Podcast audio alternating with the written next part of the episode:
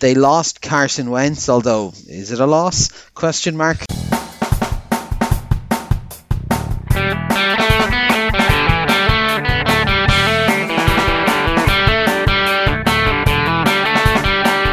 welcome to Alpha Court's one stop shop for news, views, and overview reactions to all things NFL. This week it's the AFC South by a distance, the best division in football. we've got uh, Connor here, we've got Ronan. Hello. And we got Sean. Hello. How are we getting on, guys? How's all down in Cork? Not too bad. Been watching the uh, the NBA finals. Been enjoying those. It's a good series. Warriors and the Celtics. Yeah. As for myself, I've been spending some time up in Cavan and some family stuff. But I did manage to catch a couple of films. I saw the new Top Gun, which is great. I don't know, Connor, if you've seen it, but you definitely see it. I haven't seen um, it yet. No, no, it's on the list. I've, I've, I've been bad since we got the dog. I haven't gotten out to the cinema a huge amount, so I've got a, an arm length list of films. Like I haven't seen everything everywhere all at once, and I haven't seen the bizarre Nick Cage playing himself film or any of those ones. I've got I've got loads of films to catch up on. Just Top Gun. It's not pretending to be like a modern film. It's just like, hey, Top Gun, but you know, 40 years later. Yeah, good, solid, traditional action type of film. I also saw An Cailín Ciúin, which was very. I've heard that's meant to be brilliant. Yeah. Yeah, it was very good. And if you're from rural Ireland, it'll like a lot of it will be kind of familiar. Um, or I suppose if you're from rural Ireland up in Cavan, which was about 20 years behind, so the fact this film is like 40 years ago is fine. You can basically get the same vibe. very good. It's uh, set in modern day Cavan, yeah. Yeah. oh, excellent. Yeah, no, nothing too wild or crazy here. Coming out of a busy period in work, not been doing a wild pile outside of that. Yeah, no, that's a that's about it really. I also need to get out and cut the grass. I managed to cut two thirds of it. so I've got a two thirds of the grass is cut and one third of the garden is now getting massively overgrown. So I'll need to need to sort that. I will say I may be already regretting the decision to get a manual lawnmower instead of a one that has an engine in it. It was not fun. But yeah, I suppose we'll fly in and have a look at some of the news. Okay, let's have a look at some transactions. So uh, the Rams decided, do you know what? This Aaron Donald fella, he's quite a good player. We should pay him. So it's a three-year, $95 million restructure. It makes him the highest paid non-quarterback in the league, and rightly so. He then has a break clause in the contract where he can either retire or return to the team for another 35 million guaranteed, I think, in the third year year. Yeah, it just seems to be good business, and they also extend Cooper Kupp three years, eighty million if he continues the kind of pace that he was on last year. So that's practically a bargain. I don't know where they keep finding the money. They have some cap wizardry going on here, but the Rams continuing to pay the superstars and are hoping to kind of run it back, I suppose probably the two most important pieces. I mean, we can make an argument for Stafford being one of the most important pieces. But, sure, sure, but sure, they, they extended him earlier in the offseason already. So. It's true, it's true, it's true. I mean, taking care of the offense and defensive side to, to keep it going again. And obviously, you would talk about players being the standout players for the Rams, certainly in the in the crunch times. I mean, we remember the Kupp touchdown that put them ahead in the Super Bowl and Aaron Donald's sack, which ended up winning them the game at the very end. So yeah, so big, big statement signings by the Rams, and they'll certainly, I think, be there thereabouts come next February. Mm. Pittsburgh have extended safety Minkah Fitzpatrick four years, seventy-four million, big bucks, but he's been a very good player for them since they it was the Dolphins they traded for him from, wasn't it? Yeah, they traded a first round pick for him, but in retrospect, that seems like a bargain overall because he's been a really, really good playmaker for them, uh, for the Steelers, making multiple interceptions per season and just generally being a, a menace on the back end. And I think he's been particularly important because they haven't necessarily had greatest people around him in the secondary, both at the other safety position. Edmunds has kind of been a bit of a disappointment, and at cornerback, they've kind of been putting out mostly just kind of guys. So he's really been a find for them, and alongside TJ Watt and and the defensive line. He's a key part of making that a really good defense. Big thing for this is it's a big step up for the safety market. So expect guys like Derwin James to be going to their agent and, and bumping up their number by a couple of million because of this. But guy who's definitely worth it based on his play. And the Ve- Vegas Raiders have also extended wide receiver Hunter Renfrow a two-year, thirty-two million dollar contract. That's pretty good money for Renfrow, who you know he's, he's a decent player. He's one that flies under the radar quite a bit. But obviously the Raiders are happy with him. They like how he works with their pickup in Adams as well. So presumably this is just they're saying, look, we'll lock down the next two years of Carr's wide receivers for them. I would rate him as probably their currently their, their most useful receiver. Maybe not their best, but he's certainly he's the he's a third down guy that they go to an awful lot. Mm-hmm. Um, he's just off a Pro Bowl year. I mean, it's as a statement of the Raiders are here to fight big time. It's definitely important to keep the big pieces, and he's a big piece. Yeah, getting paid less than like someone like Christian Kirk, so it's not that bad of a deal overall. Yeah, it's at the bar. It's the new bar. Yeah when you look at the contracts given to these really like the top of the end wide receivers, this still looks pretty reasonable. And I think their next goal is to wrap up Darren Waller, which just means that they'll have Carr, Adams, Renfrow, and Waller all under contract. That's kind of the core of the. Yeah. And given that they've been kind of bargain shopping on the offensive line after a big overhaul last offseason, then I suppose in their perspective, there's money to give to these talent guys and make sure that you have some like a team that potentially could be a challenger in the AFC West. Yeah, potentially, uh, but won't be. um, uh, crime and punishment. What are they doing? Probably felonies. Deshaun Watson has more cases covered in the New York Times. A 24th complainant has just filed civil suit against Watson as well. Uh, the New York Times reported that Watson has 66 women given massages over 17 months, with multiple additional women now coming out accusing Watson of misconduct and talking about their treatment with him. And essentially, kind of a lot of their testimony kind of kills this argument that he was having of, oh, I was just looking for legitimate massages because that was just universally not the case. Uh, Texan organization now been added a defendant to the case because apparently they have taken steps to try and facilitate this and help it, including, if I remember correctly, literally writing up NDAs for him to give to to, to, to these masseuses and Whi- stuff like which, that. Which which Watson in communications which have been made available said, "Oh, like it's very professional. I have an NDA for you to sign," which is Yeah. like, Hello, uh, I definitely just want a massage. Please sign this legal document and come to my room. Don't ask why you are the 45th woman I've had to do this with in the last two months. And the the lawyer for Watson had like a, doing various statements because America's legal system is, is insane. But basically, was on a radio show talking about how oh, it's not a crime to have a happy ending to your massage. Yeah. and it's kind of like basically the level of defense now is just oh yeah, he's a creep. But he's not a criminal creep. He was just like He's you know trying to creep. get their attention. And the 24th uh, complainant, and, uh, and the New York Times report talks about in detail, effectively, like she, her, her, her, her uh, complaint says that he basically masturbated on her. He masturbated and got the, some of the, the seminal fluid onto her, and he's just like at best now. Based on all of the evidence that was laid out very well by the New York Times, which to be fair was already publicly available, but this obviously just kind of put a huge spotlight on it again Yeah. and obviously also talked about how the Texans were involved in getting these NDAs and having uh, basically paying for him to go to certain hotels, which I assume they might have had a prior relationship with. It just kind of showed in detail that there's no case, no world in which Deshaun Watson is not at the very least a creep. It's just now, I suppose, a matter of whether it reaches the, the civil damages level. And of course, I would not still be surprised, given the change in the perspective of, of the lawyers, that a settlement could like I would probably say a settlement is a non-trivial chance of this happening, and Watson just pays a bunch of money goes away. I think one thing to note here, uh, from a legal point of view, is that because additional complainants are now coming forward, this 24th person in particular, um, there is a now an out, I suppose, for Cleveland where they could get out of the guaranteed money in the contract, but of course they probably wouldn't get the picks back, so they'd kind of be fucked either way. um, That would be the most Cleveland thing to lose the picks and then lose the player. that but that came up because the 24 because these these revelations are coming out after they obviously did whatever Watson signed to to absolve the Cleveland Browns from from future fuck ups like that could come up but for now hmm.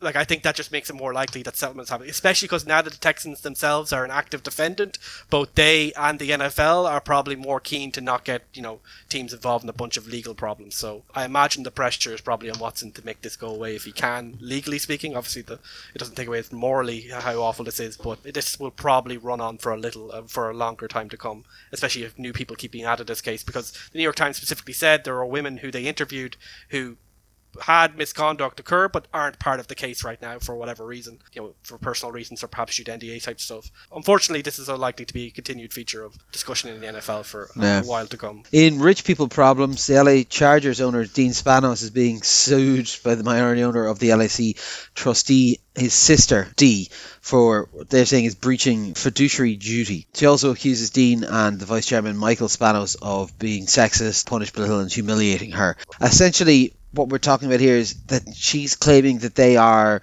leasing aeroplanes and putting essentially their own expenses through the trust and are kind of basically wasting money and effectively stealing money from the trust that's kind of jointly held between them rather than spending their own money on this stuff. It's, it's an odd one. And then on top of that, then there's the, the whole kind of them belittling her and being sexist. And I think you were saying, Ronan, there's something to do with like they're quite a like traditionalist family or something, and that they kind of are they're defending it on that grounds. Well, they're not defending it in, in obviously in public, but hmm. she's saying that you know they don't see because she's a woman, she's not an equal partner in the in the in the in the running the organization. Like, and in the statement that he said to refute everything he said, she said that like like they basically alluded to the fact that they don't think she wants to be an owner of the team, maybe just wants to cash out or something, uh, denying all of these claims, of course. But basically, the, the the basic idea between the fiduciary duty is that basically they have their own organizations, which would they would lend money to the the various organizations so they could get interest or basically have money for themselves that's basically coming from the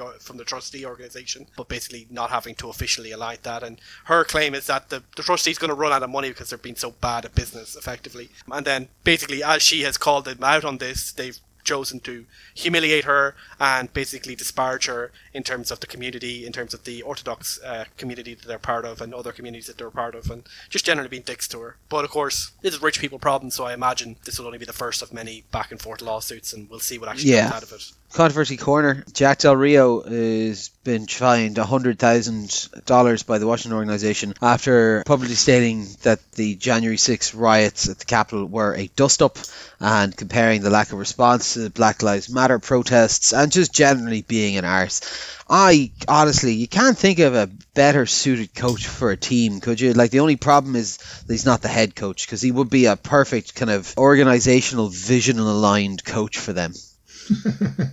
I mean, how can you live in Washington and think it's okay to say these kinds of things? Um, especially just as the Capitol riots are coming back into the news because the congressional investigation has got prime time TV slots coming up. I mean, I in, in a way, it's it's progressive that you know Washington are willing to call this guy out for what he's saying. Yeah, I mean the thing is he's he's you know he's saying a lot of things that a lot of people probably believe as well. I mean he's the he's the voice of his generation, I guess. But America's political culture is, is so poisonous that it, yeah, it's just Yeah. This is an opinion that people have, but it's a thing you shouldn't be saying out loud, especially if you work in Washington and are a high profile figure uh, as part of a controversial organization which has its numerous problems with racism, etc., dealt through the years. it, it does highlight a little bit to me that like Jack Del Rio and Ron Rivera, they really do seem like very different people to be operating in tandem. Yeah, I mean, I don't know why Rivera is, is working at this organization. I mean, he's so out of place amongst the, the madness around him. Yeah, just give Jack Del Rio the head coaching job and, and give Ron something Just give him a retirement. like to do for the rest of his days. Sure, look, we'll have a look at a few more bits of news from around the league. Pouring out, boys. Fitzmagic has retired after 17 seasons. He was kind of always a perfect replacement starter level guy. He played for nine teams. He had fantastic throws, fantastic moments, incredible beards. Watched the Bills shirtless in the stands in like freezing conditions. Just overall well liked dude. Be sad to see him go because he's always exciting. Pro- probably one of the most famous, kind of not quite a full time starter level talent guys, right? Yeah, and like don't forget he started for all nine teams that he he ended up on somehow just due to people dropping out and stuff like that and obviously he's got a few contracts by showing up at the end of the season looking really good and then the next season not perhaps being as quite good had a couple of chances to make the playoffs but unfortunately never quite got over the hump so we never got to see the Fitz magic on the, the biggest stage of all unfortunately but like look he was a YOLO quarterback on the field he loved throwing it up to his guys and just seeing what would happen he was a YOLO quarterback off the field especially you know, once he got later to his career, and he'd show up with the, you know, showing off the chest hair and the sunglasses at Tampa Bay, and kind of just being good crack. And, and, like he's Amish and actually just a really good guy with a bunch of kids and a good family man. But you know, he played up to a fun personality, good, clean family fun for everyone, and very much will be missed. Did you did, did you know he went to Harvard? Oh yeah, I forgot. I don't think any announcer ever let us forget that. Yeah, I mean, it's the weird thing is, is almost every single hot player from Harvard, whoever ends up in the NFL, has to get mentioned because it's such a rarity. But uh, yeah, I mean, it's been Fitzmagic. I mean, he will be remembered as, as the personality more than the the skills. He was very inconsistent as an actual quarterback. As a result, he was never really trusted with the kind of the big teams. I mean, last season with Washington was probably his one shot of actually his, his best shot of making a playoff team, but he got himself injured. Near the end, he began to realize that his the money the money for him the cachet for him wasn't wasn't being the fun guy and he really like leaned into it um, some of the press conferences were great fun but yeah definitely the NFL will be a, a less a less exciting less enjoyable place without him and uh, hopefully I mean maybe someone picks him up as, as a as a broadcaster or commentator or something because I think he'd, he'd, he'd maybe be a lot better Drew Brees or uh, mm. probably Brady would be. Very much. Uh, we also have uh, centre Alex Mack has retired after 13 years, nine Pro Bowls from 196 games. It was in Cleveland, Atlanta, and San Francisco, and I believe they did a little bit of a cash swap around on his deal, so he got a little a little going away money. I think it's about half a million extra at the end. Yeah, excellent player. Safety Khari Willis has also retired after three years to pursue his ministry. Indianapolis are going to lose a, star- a starting strong safety who had started 33 games with them. Romeo Crennel has retired after 50 years of coaching. Uh, he's five Super Bowl wins in the an with the New York Giants and New England. Didn't really do too well as a head coach. He was in with Cleveland. He had a brief stint with Kansas City. He found more success, I think, as a defensive coordinator. And the other bit of news is obviously Denver has gone sale agreed to uh, a Walton-Penner bid of 4.65 billion dollars. It's led by the uh, heir to the Walmart fortune, Robert Walton, who has uh, 60 billion of worth, which does beg the question why he had to let someone else in it. Why did he just buy it for himself? They're all related to him, so it's yeah, basically just a big Walmart Walmart thing. And it's apparently like 60 billion is significantly above the net worth of the next highest NFL, yeah. NFL owner, which I think is like somewhere in like the 15, 10, 20 million, yeah. 20 billion range. So is it? He, is it he's a big property yeah. developer?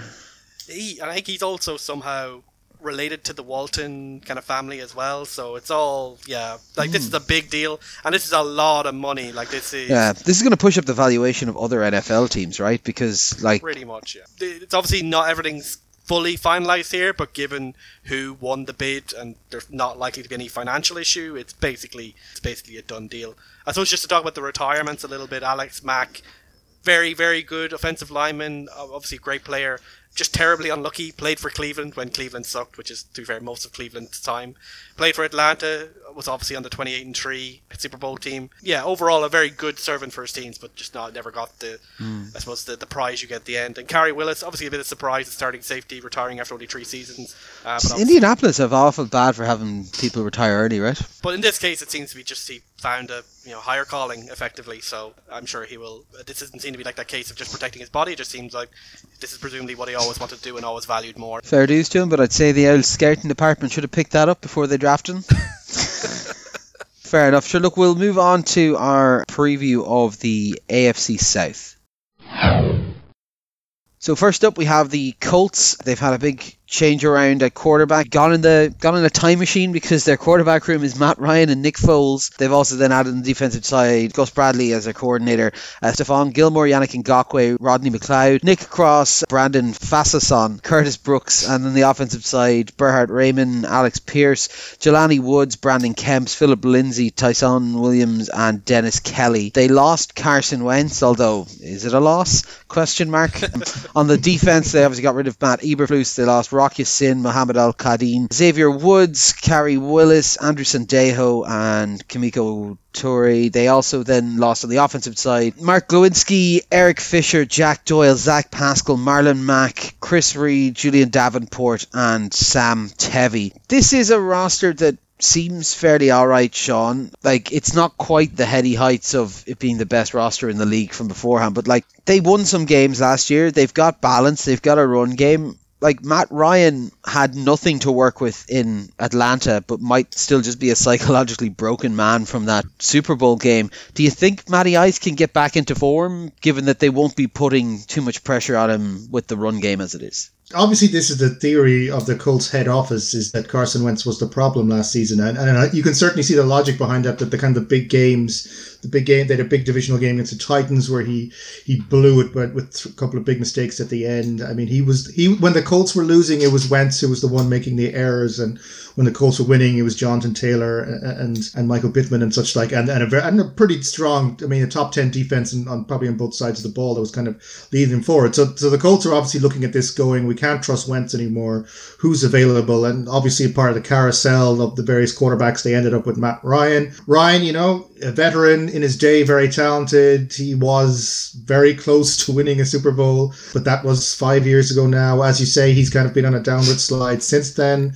Was it the Falcons? Was it him? I guess that we're going to find out here. With Taylor as, as the kind of the, the guy they're going to build the offense around, the pressure's off him a little bit. He just has to kind of do the, the Ryan Tannehill thing of contributing just enough passing game to, to allow the running star to do his things. Interesting if Nick Foles gets to, to come out there changes. I mean, the, the bringing of Gus Bradley into a system in which the defense was working quite well it, is going to be an interesting change. Obviously, Bradley was a big deal 10 years ago, but, uh, you know, I, I don't necessarily think a lot, a lot of what's happened to his career since then. People like Yannick Ngakoue, look, Stephon Gilmore, these are names that look nice on paper, but are people who are probably quite past their peak. So you'd wonder how much of an actual improvement if they're going to make a step forward. And I mean, that's the challenge for them, right? They're in a, a theoretically quite a weak division. The Texans and the Jags are not strong teams. The Titans are a team that can be beaten. They're a team that win games, but they're not. They're a team that can probably be pulled in. So the Colts are probably thinking about winning the division. And you'd wonder if the steps they've made are actually going to push them above the Titans in terms of have they actually progressed forward, other than say the, the Ryan for Wentz thing is the question. I mean, uh, uh, the questions I would have. I mean, aside from Pittman, do they really have passing game?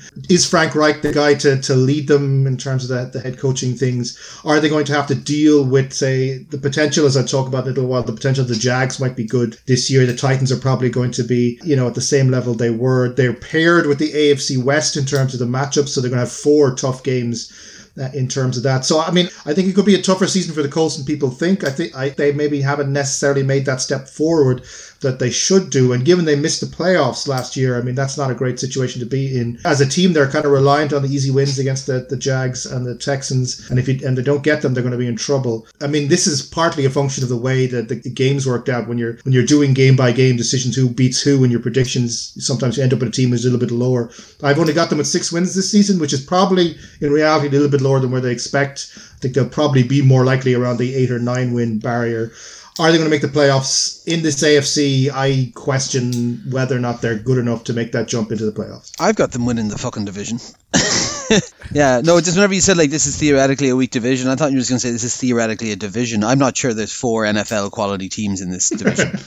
We're, we're very excited about today's preview, of course. Oh yeah, yeah. Look, uh, what's it called? Every, every, every every day is Christmas Eve. You never know what could be in the presents. Maybe it all works. I think I think Matt Ryan could work well here with the pressure off him, and I think between him and Foles, they'll be able to get a better level of quarterback play than they did last year. And honestly, it was just the quarterback play that was letting them down. There was a couple of defensive issues as well, but like if they just had bog standard quarterback play, I think they were probably good to, to, to make the playoffs last year. They've got a superstar yeah. running back. They've got a piss simple in division kind of run at it. Yeah, as we'll talk about some of this, it, it, it's also impacted for me by the fact that I can see other teams like I, I, am expecting the Titans, who we'll talk about in a bit, to come back down to earth. This is their chance to be able to make a push into it. But like it, it is it is a spot where I don't think any of the teams in this division are wildly separate from each other. But I'd be a little bit more bullish on the Colts. Maybe the more salient comparison isn't Carson Wentz because I think Matt Ryan and Carson Wentz are just in completely different places. But the the team that made the playoff with Philip Rivers, who was obviously well past his prime by the time he was playing for the Colts,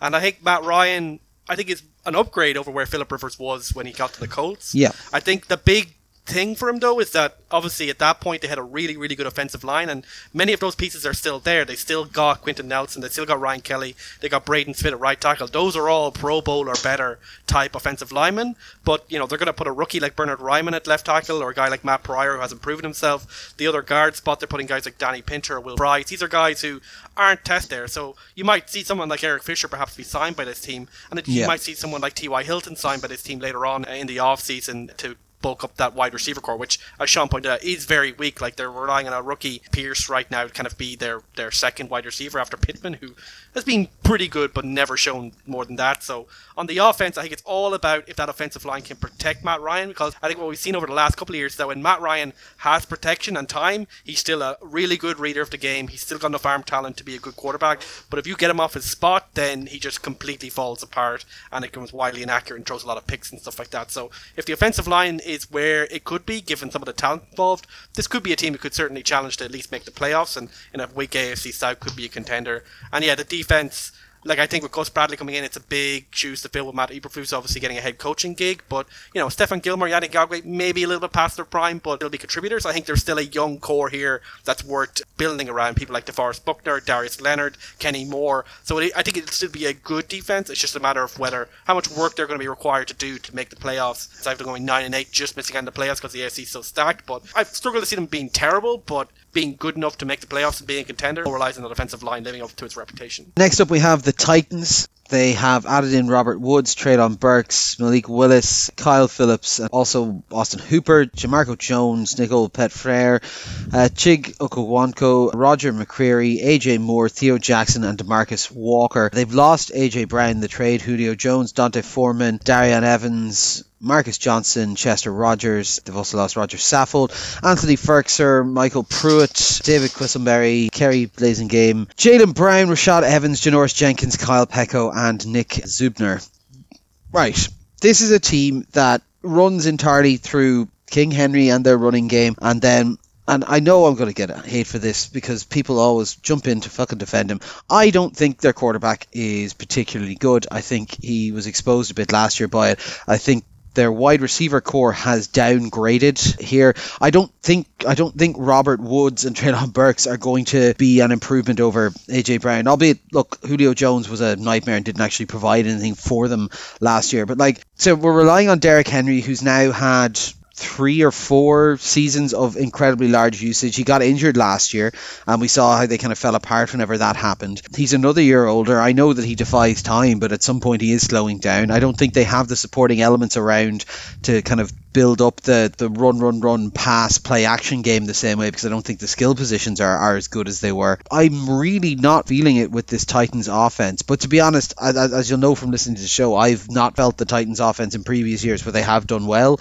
but they've always been that kind of they do well until they hit a good team and then they can't beat a good team. Obviously, Tannehill they've drafted a, a, replacement or someone in the wings for him with Malik Willis there. But Willis, I think, was kind of generally seen as would need a little bit of, of, of, development work, so he's probably not being planned to be put in straight away. It just feels like a team that decided, all right, we're going to just try and do essentially what we've done for the last two or three years, not realizing that that hasn't gotten them to the promised land and has been degrading and becoming less good every year. And I, I, I can't expect Henry to keep up the, the, the kind of pace he was doing beforehand. Maybe, maybe the idea is meant to be that their defense steps up and does a huge amount, but like I'm not I don't really see it to be honest. Okay, so we've got Bud Dupree's in there, Harold Landry, like Denico Autry, Jeffrey.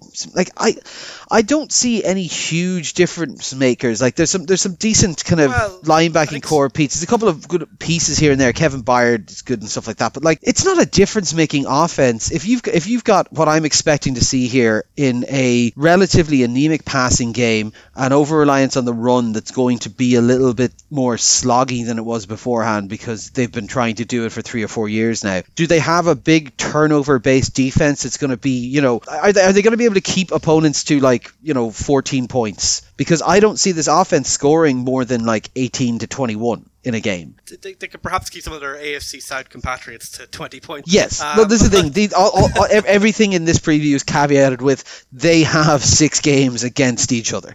So, like, that, that, that is there. But, like, I just, I just think it's getting stale, and I think it was stale two years ago, and I think it's going to be worse off. And I don't really know how they're planning a transition to Malik Willis because they are quite, quite, quite a different style of, of quarterback as well. So, you can't really prep two game plans. I broadly agree with most of what you're saying, though I will give some respect to some of their defensive stars like Jeffrey Simmons really came on last year and he had that big performance in the playoffs, albeit one that Tannehill threw away. And obviously that to some of the issues people have with, with, with Tannehill. And I would say that Harold Landry's been really solid for them. He's just a pure pass rusher. And yeah, as you said, Kevin Byard is quite good. There are questions, I think, in the, the linebacker core and and maybe at cornerback. They're obviously bringing Roger McCreary as a rookie and expecting him to start. So there are definitely questions on the defense, but I think the defense, I think, given what we saw, has finally reached a level where I'm I'm happy enough to say that it'll probably be like a at least not it'll at least be above average. Basically, is what I would say. Now, whether it can be a dominant uh,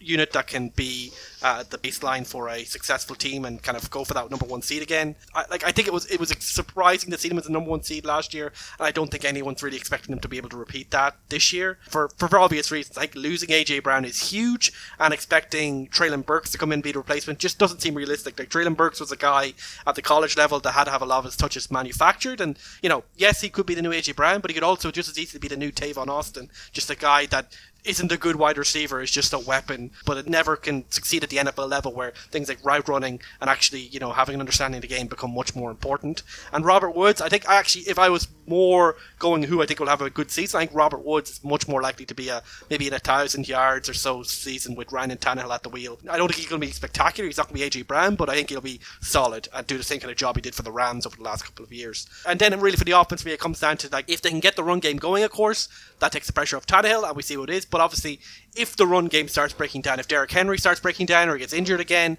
or the offensive line, which is a pretty good run unit but not perhaps good at pass uh, blocking, if that run game for whatever reason is slowed down, I think you're probably more likely to see the Ryan Tannehill we lost last season, who was a major step down, a major disappointment compared to what he looked like when he was able to rely on the on the play action and stuff like that when Derrick Henry was at his pump. Um, so yeah, I think you're correct. Like Derrick Henry, you're kind of going at some point this doesn't make sense in the NFL. Running backs just stop working very quickly, and it happens very badly. And I, I know Derrick Henry's a different type of dude who obviously has a more physical, punishing nature to him, but even a great like him in the modern NFL, the wear and tear may easily start to tell. Even if he just takes a step back, because the offense is so reliant on him, it's a huge problem because, I said, the offensive line is really just set up to make Derrick Henry uh, succeed. If they're asked to protect Ryan Tannehill and turn him into a good quarterback, we saw last year it doesn't work and they'll be kind of uninspiring. But you know they've got enough talent here to certainly be in the in the call for the playoffs, certainly in a division like this. But I think last year was probably their best chance to take Ryan Tannehill into a Super Bowl type scenario, and I don't think it's going to get any better from here. And I, I think, as you're right, it's going to go downhill, but maybe not fully downhill this season. This season. Yeah, I, I broadly agree with everything you're saying. Obviously, the Derrick Henry thing, every year you get out of Henry is one less year you you should expect to get out, out of him. And I don't know how many running backs actually have four or five years at the top anymore. It, it's far less than we might think. Then you're relying on Tannehill, and, you know, they've shown that they Tannehill's not the guy to be relied upon.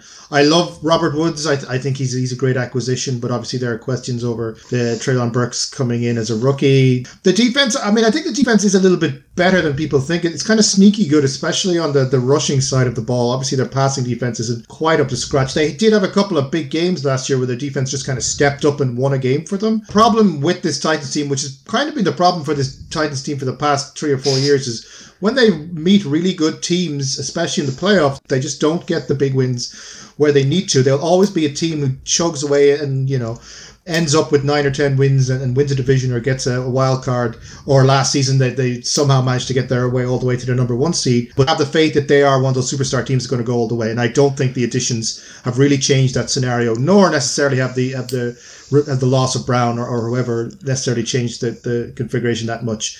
If Henry is healthy and same level, they're, they're going to be tough to stop. But without other options offensively, without a defense that you know steps up a little bit more on a more consistent basis than they've done before, then you can't really see them being much better than they were last last few seasons either. Yeah, we don't have a wide range here of outcomes. Me and Sean have them going nine wins. Fitz has them going ten wins. I think the only difference is you both have them winning the division at that, and I have them missing the playoffs at that because I have the Colts winning the division instead. We're all kind of in the same ballpark, and we're all kind of saying, look, we're not expecting it to be a 13 win team that comes out of this division. On to the Texans. Ronan, I'll have I'll come to you on these guys. I'll do I'll just do some of the ins and outs. They added Derek, Steven Nelson, Jalen Pitre, MJ Stewart, Rasheem Green, Mario Addison, Jerry Hughes, Christian Harris, Blake Cashman, Jalen Reeves Maybin, Ogbonnia Okoronkwo, Kyle Allen, Kenyon Green, John Metchie, Deshaun Hamilton, Andy Janovich, uh, Dameon Pierce, Marlon Mack, and Dare Ogunbowale. They lost Deshaun Watson again, much of a loss. Tyrod Taylor, so they've kind of turned over that room a bit. They also lost David Johnson, Jordan Akins, Danny Amendola, Marcus Cannon, Jerry and Christian, Justin Reid, Jacob Martin, Terrence Mitchell, Lonnie Johnson, AJ Moore, Vincent Taylor, Jaylene Johnson, and Eric Wilson. You kind of forget just how how many like owl lads were just playing for this team by the end of last season. Jesus, yeah, they, they, they had the huge turnover throughout the year. They've got they've got a new coach in place. Newish.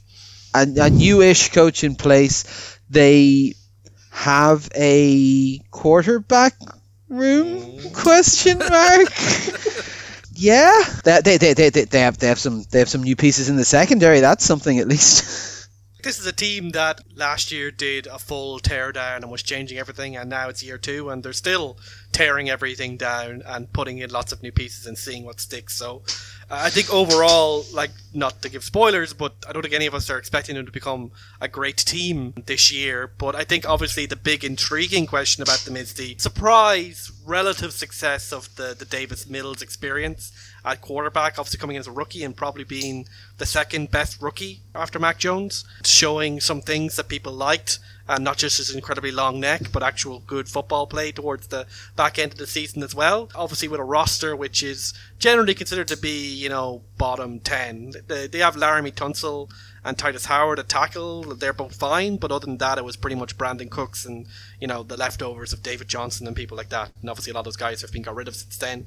And so on the offense, They've added a lot of new weapons. They obviously bring in Kenyon Green to boost up the interior of the offensive line, but they're going to rely on guys like Justin Britt, perhaps to still have something left in the tank at center. But in terms of the skill positions, Brandin Cooks is still the number one, only reliable weapon that they have. But they bring in Dameon Pierce as a rookie. They bring in Marlon Mack as a veteran. Maybe they can add some more juice to that run game after David Johnson kind of just being there for a while, and then Rex Burkhead showing up occasionally. And then at wide receiver, they get John Metchie in the draft as well fairly well received receiver for Alabama. Perhaps not the most dynamic player, but a good second, third option. And they'll like, probably hope that guys like Nico Collins or Chris Conley can fill in the gaps. I think probably hopefully more Nico Collins.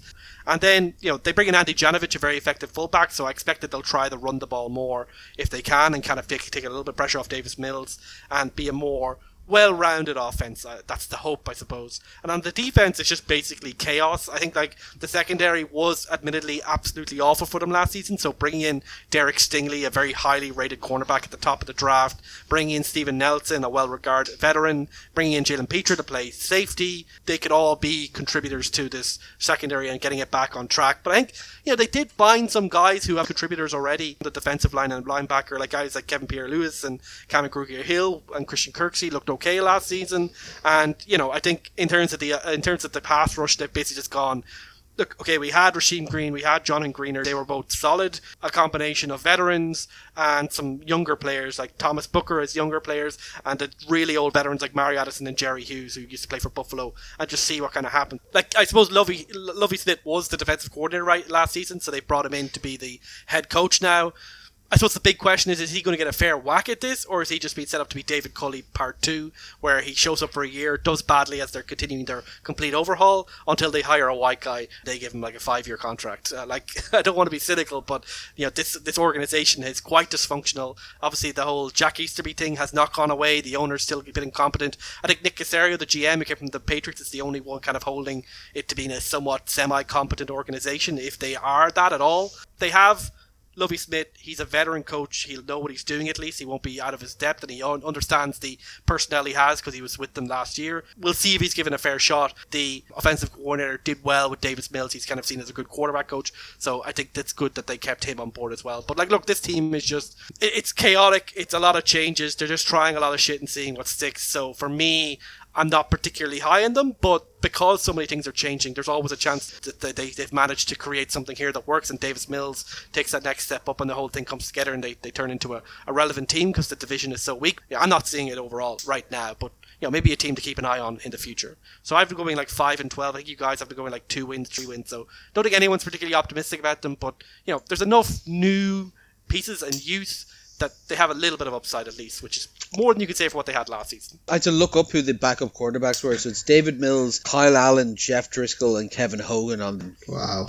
That is if you combine going. those quarterbacks, you might get one talented quarterback out of them. No, this is a, a dumpster fire of an organization which last season had the, statistically the worst offense in the NFL and statistically the second worst defense and they, aside from the secondary, really haven't improved much. They really do seem to be putting betting the house on Davis Mills turning out to be good, which is interesting since I, I don't know if his ceiling is anything above be above average at the very best. I mean you can't see him being a superstar. But but Sean, um, Sean they're supporting him with an exceptional running game of Marlon Mack and Rex Burkhead.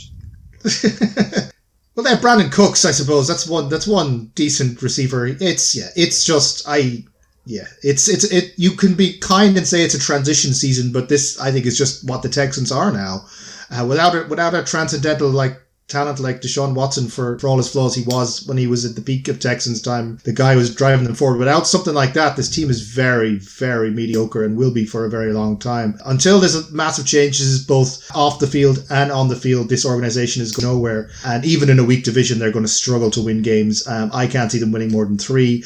I actually think that's maybe a bit generous. There's every possibility this team goes 0 17, um, just like there was every possibility last season that they would as well. Yeah, I've got them going two and fifteen. I had the I had that kind of awkward moment of like because my, my problem when I do this, and it's why Fitz fairly consistently beats me on our predictions at this point, is that like I just go, oh, this team is shit, and I'm just gonna have to win two games. Whereas everyone does kind of crowd a little bit more up into like the four or five win territory. No, I'm, I'm pretty happy with the two wins on this one because honestly, just don't just don't have a clue what the route to success for this team is. It's what the quarterback turns out to actually be brilliant.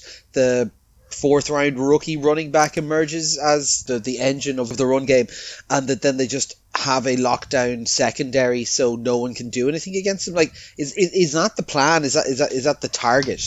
Because I am I, I am genuinely struggling to see how they spent this offseason not even getting a new backup quarterback to come in here and like I, I, I'm just yeah I just struggle to see the big plan for this team.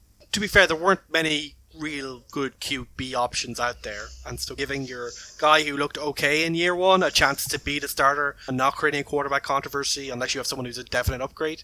I think like like look like they they they got rid of Watson. Why, they have all these first round picks why, to come. Why didn't they do some offset like cap stuff and just take Baker as part of the Sean Watson trade? Like, but is Baker like like you get Baker, get Davis Mills? Like, is Baker that much better than Davis yes. Mills? We don't. Yes, we, he is. He definitely fair. is. Okay. He one hundred percent is. he's also more of a problem, perhaps, in the locker room. Like he's obviously had attitude problems and things. Like this just feels like a team that. I'm, honestly, looking at this roster, I'm not sure morale is going to be high in the locker room to start with. I'm not hopeful for them, but I'm more hopeful than I was last season, basically. And they managed to get a few wins last season, so I wouldn't mm. be surprised if they looked a little bit better, or at least with something to take away from the season to bring forward. Whether Davis Mills is part of that, we'll see. But there's yeah. enough here. They're trying enough shit here that something's got to work. What I have them the taking away to build for next season is the first overall pick in the following draft. um, maybe, maybe they won't have that because uh, we're going to move on to the Jaguars, who have had that twice in a row now. And I am looking at my Jags numbers and thinking I was maybe too harsh on these guys. I do think they might do a little bit better than my prediction. I'll come to you on the Jags, Sean. I'll just do the ins and outs. So they bring in Super Bowl winning head coach Doug Pederson. Mike Caldwell is going to be his defensive coordinator. They add Travon Walker, Devin Lloyd, Foyce Oluokun, Darius Williams, Foley, Fatukasi, Arden Key, Travis Etienne is obviously back from injury. They add in Christian Kirk, Zay Jones, Evan Engram, Brandon Scherff, and Luke Fortner. On the defensive side, they've lost Myles Jack, uh, Taven Bryan, Gian Ward, Nevin Lawson, Damien Wilson. Uh, skill positions, they lost DJ Chark, uh, Dare Ogunbowale, Carlos Hyde, Jacob Hollister, James O'Shaughnessy, and from the offensive line, AJ McCann, Andrew Norwell, and Brandon Linder.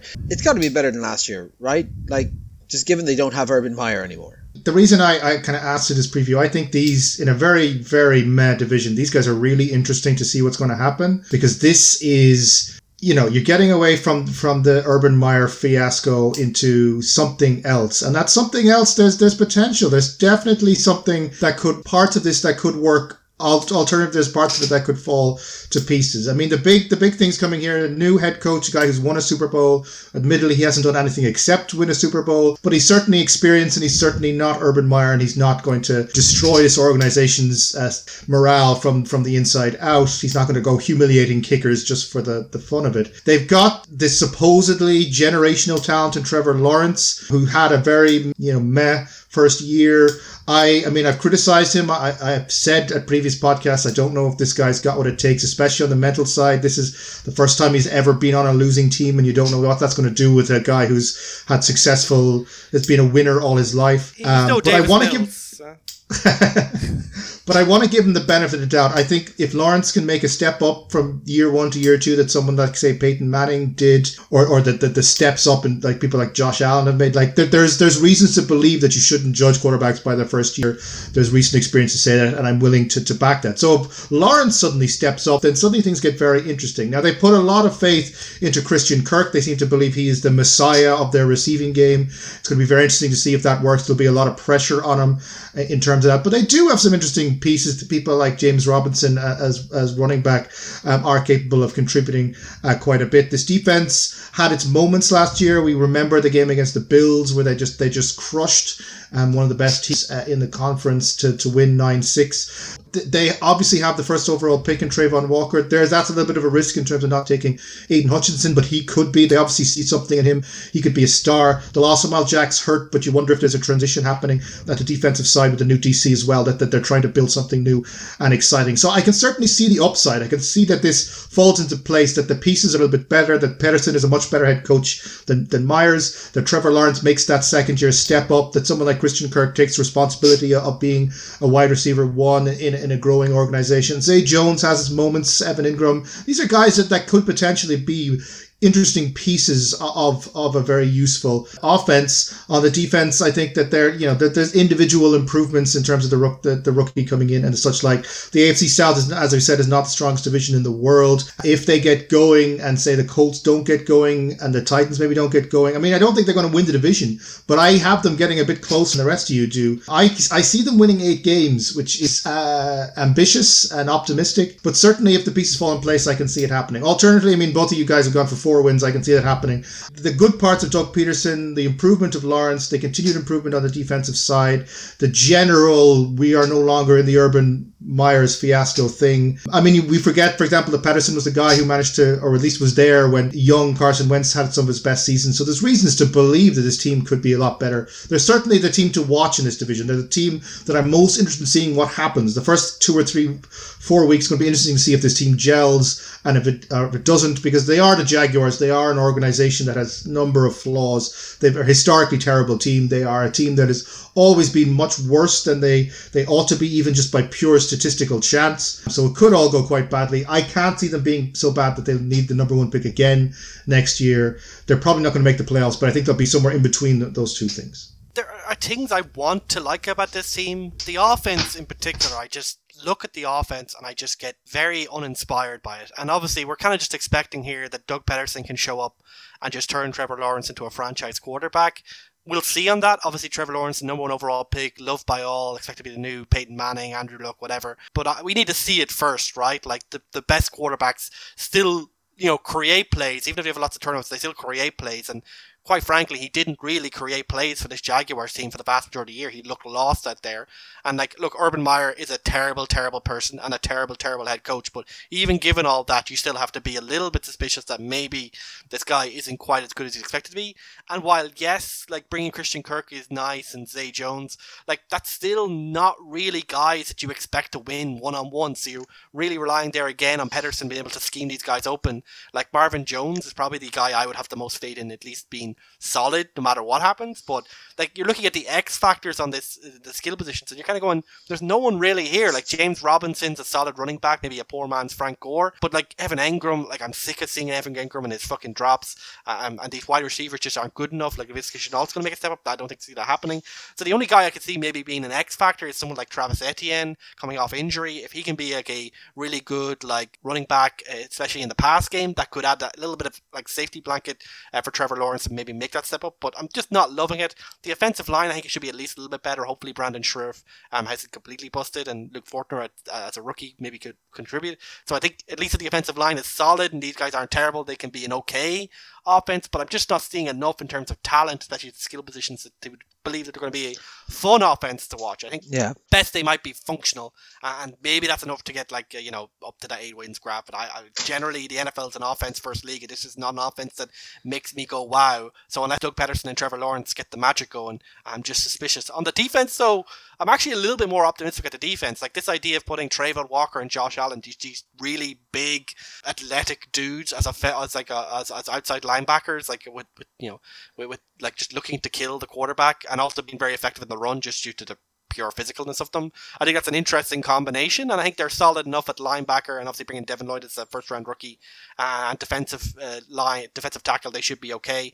I think the the, the defensive backs, I, I like Shaq Griffin, obviously played for the Seahawks for a while, was a bit of a disappointment for Jaguars with a big contract. Darius Williams has now been brought in. We'll see if he can make a contribution, and Tyson Campbell is a highly drafted uh, player that they, they they're kind of seeing what they can do it. But like, look Obviously, the best thing for Doug Pederson and Trevor Lawrence is that the expectations are so goddamn low that all they need to do is be functional on the offense and in terms of the record, and people will give them a pass this year. So, mm-hmm. you know, overall, I'm just not seeing enough to here to get excited about them. I've going four and thirteen and get the number one overall pick again. But as long as they're not a disaster, and you know, Doug Pederson isn't planning to go into any like you know bars after games and getting danced on, it, it really can't go wrong per se. But I'm not really seeing going right.